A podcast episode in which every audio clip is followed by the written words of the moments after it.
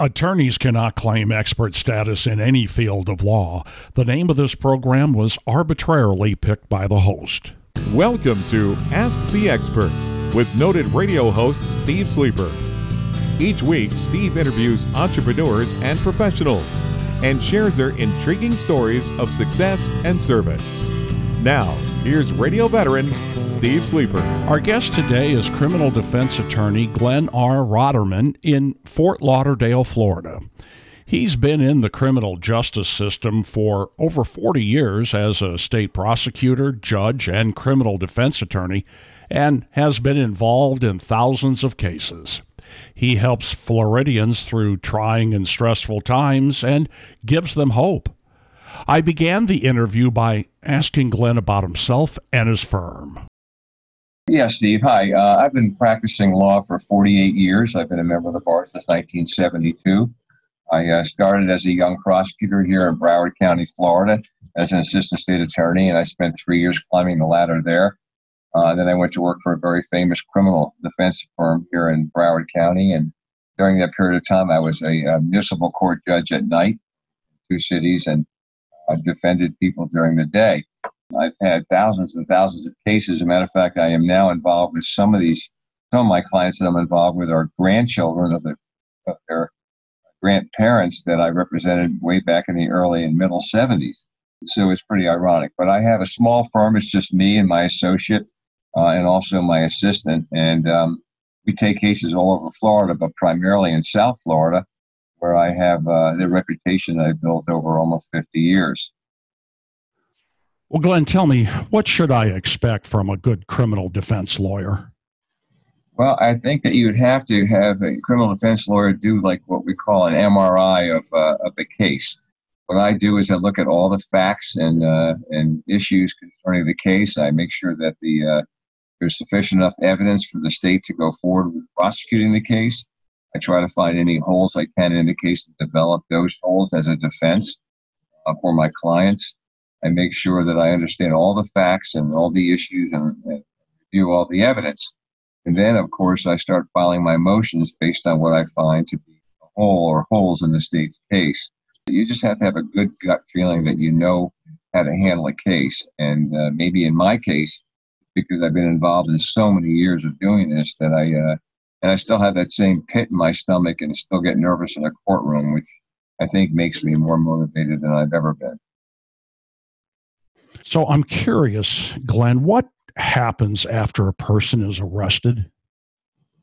Well, if a person is arrested for a crime, let's say like larceny, uh, theft, or a burglary or a robbery, uh, the state attorney's office here in Broward County at least has an opportunity to review the case and decide whether or not that person should be formally charged by the state attorney's office by indictment or by information. Um, they can go up or down with the charges. They can add collateral charges or they can drop charges. Um, at that point in time, that's when the attorney starts working on the case. Once the state attorney's office makes up its mind as to what they want to charge your client with and prosecute him or her on. What's the difference between a felony and a misdemeanor?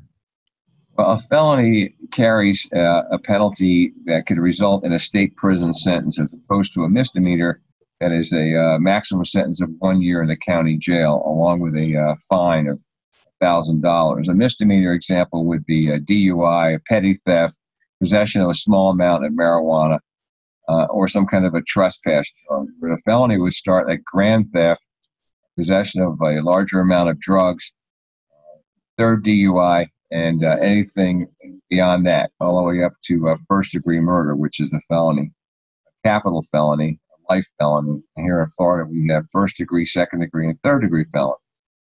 But misdemeanors are less serious crimes and are punishable by a maximum county jail time, whereas felony charges are uh, punishable by state prison and larger.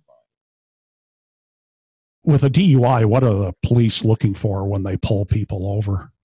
Well, they're looking for the initial signs of what they believe to be you know, people under the influence of alcohol and/or drugs, to the extent that their faculties are impaired. And so they start out with looking at you, seeing what your eyes look like, uh, you know, your speech, your attitude, and your conversation with them. And then, of course, if they feel there's suspicion enough to get you out of the car, that's what they do. And they just have you do field sobriety tests.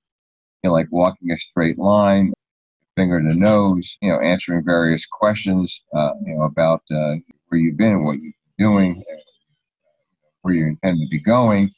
And uh, they also then offer you an opportunity to take a breathalyzer test uh, and or a, you can ask for a urine or blood test.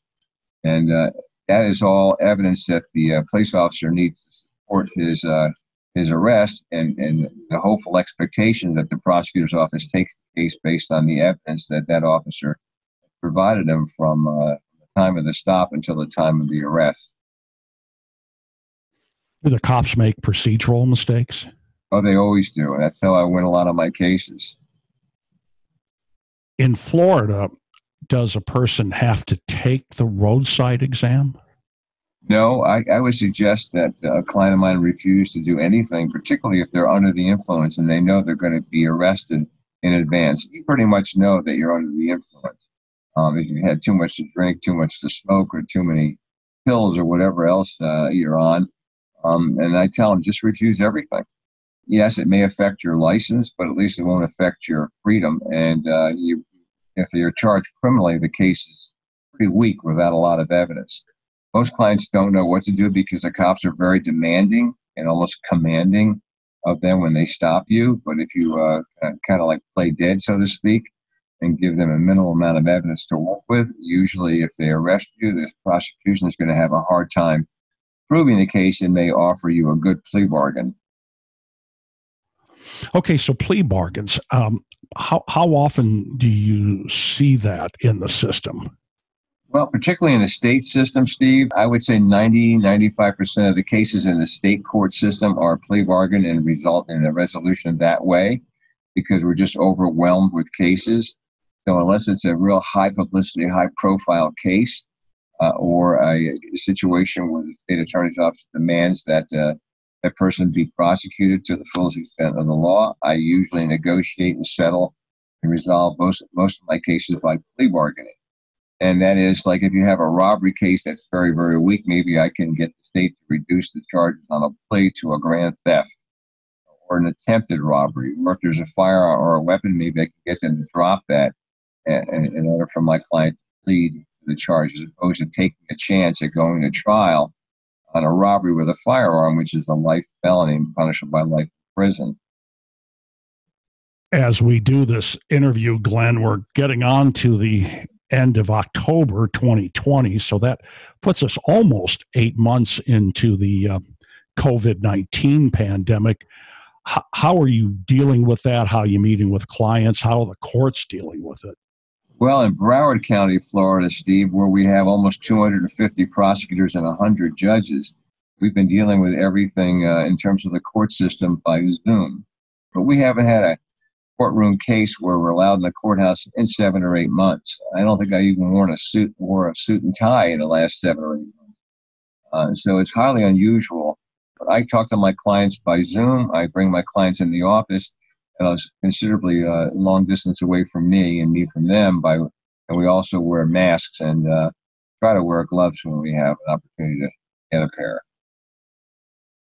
Our guest today has been criminal defense attorney Glenn R. Roderman in Fort Lauderdale, Florida. He can be reached at 954 764 6800. Thanks for listening to Ask the Expert with Steve Sleeper. Join us next time as entrepreneurs and professionals share their intriguing stories of success and service.